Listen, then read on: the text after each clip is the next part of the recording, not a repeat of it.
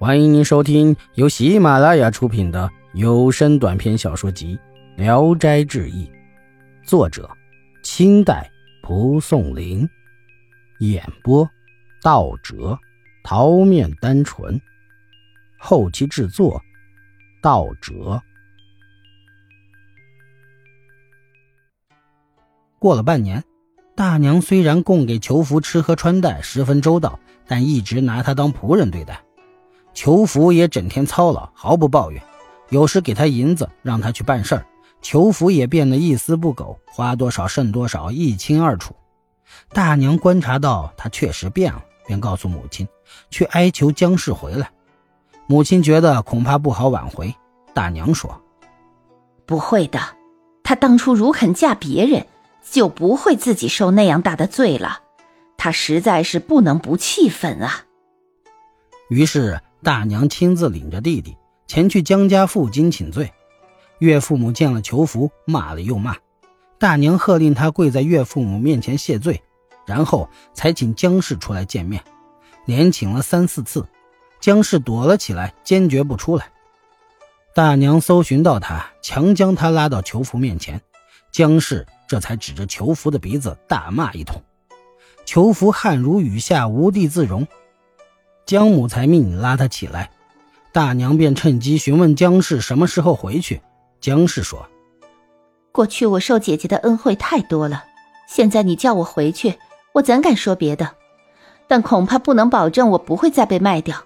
况且我与他情谊已绝，还有什么脸面与这黑心无赖的豺狼一块生活？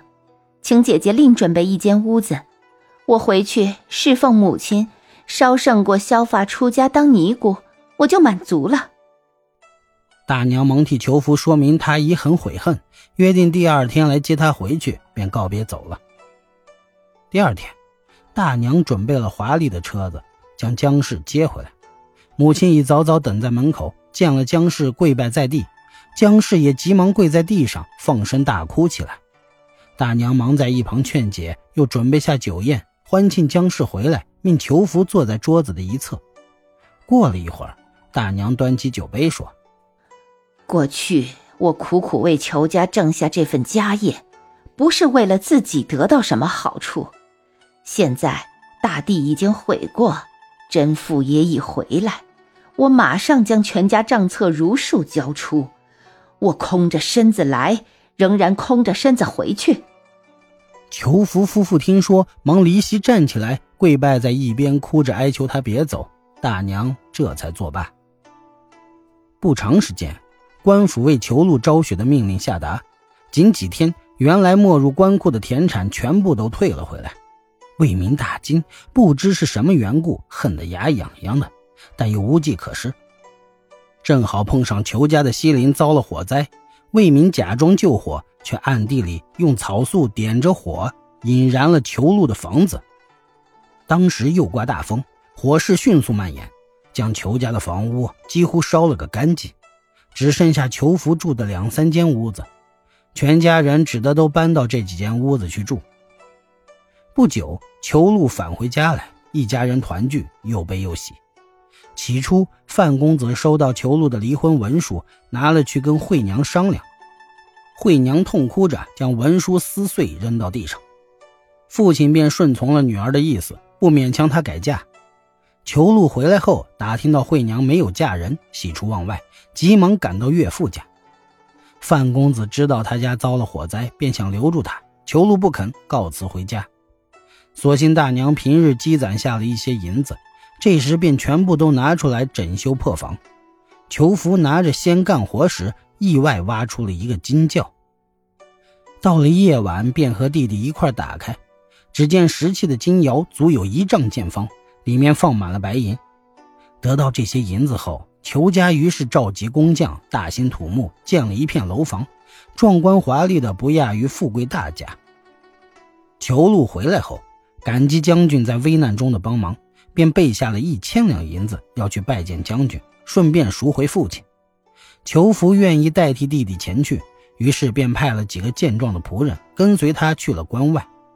裘禄又接回了惠娘，不久。裘福便将父亲接了回来，全家一片欢腾。大娘自从住在娘家，禁止儿子来看望自己，是恐怕有人议论他企图侵吞裘家的家产。现在父亲已经回来，便坚决告辞要回去。兄弟们不忍心，父亲便将家产分成三份，儿子得了两份，女儿得一份。大娘苦苦推辞，兄弟二人都哭着说：“我们若不是姐姐，哪里有今天？”大娘只得安心收下。派人去叫儿子搬了家来，跟父母住在了一起。后来，有人问大娘：“求福、求禄是你的异母兄弟，你怎么如此关心？”大娘回答说：“只知有母亲，不知有父亲，只有禽兽才会这样，人哪能效仿呢？”裘福、裘禄听到这话后，都感激的热泪滚流。让工匠整修大娘的房屋，建得跟自己的一样。此后，魏民自己来反思，十几年里越是祸害裘家，却越是给裘家招福，也不禁渐渐的后悔起来。又仰慕裘家富裕，便想和他家交好。于是他便以庆贺裘仲回家为由，备下礼物到了裘家。裘福要赶他走。裘仲不忍心服了人家的好意，便接受了他送来的活鸡和酒等礼物。鸡本来就是用布条绑着脚的，却跑进了厨房，被火烧着了布条。那鸡呀，又钻到了柴火堆里休息。奴婢仆人们见了都没在意。一会儿，厨房的柴火燃烧起来，引着了厨房。一家人惊慌失措，幸亏人手多，不一会儿就把火扑灭了。但厨房中的所有东西都已经变成了灰烬。裘福兄弟二人都觉得魏民送来的东西不吉利。后来又赶上父亲做寿，魏民又牵来了一只羊做贺礼。裘家推辞不了，只得暂时将羊拴在院子中的一棵树上。到了夜晚，家里有个童仆，因为被别的仆人殴打了一顿，便愤愤地走到树下，解开拴羊的绳子，自己吊死了。裘福、裘禄兄弟感叹地说：“啊，他好好的对待我们家，倒不如坑害咱们家呢。”从此后，魏明虽然很殷勤，但裘家兄弟再也不敢接受他一丝一缕的东西了，宁肯反过去厚厚的酬谢他。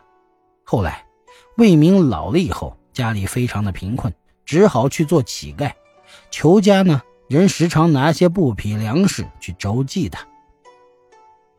易史是说：“哎呀，造物主常常不随人意，越想陷害人家，人家就越幸福。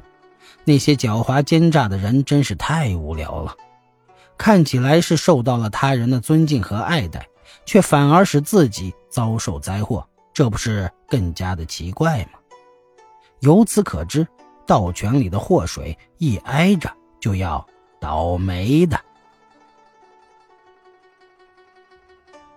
本集演播到此结束，谢谢大家的收听。喜欢请点赞、评论、订阅一下。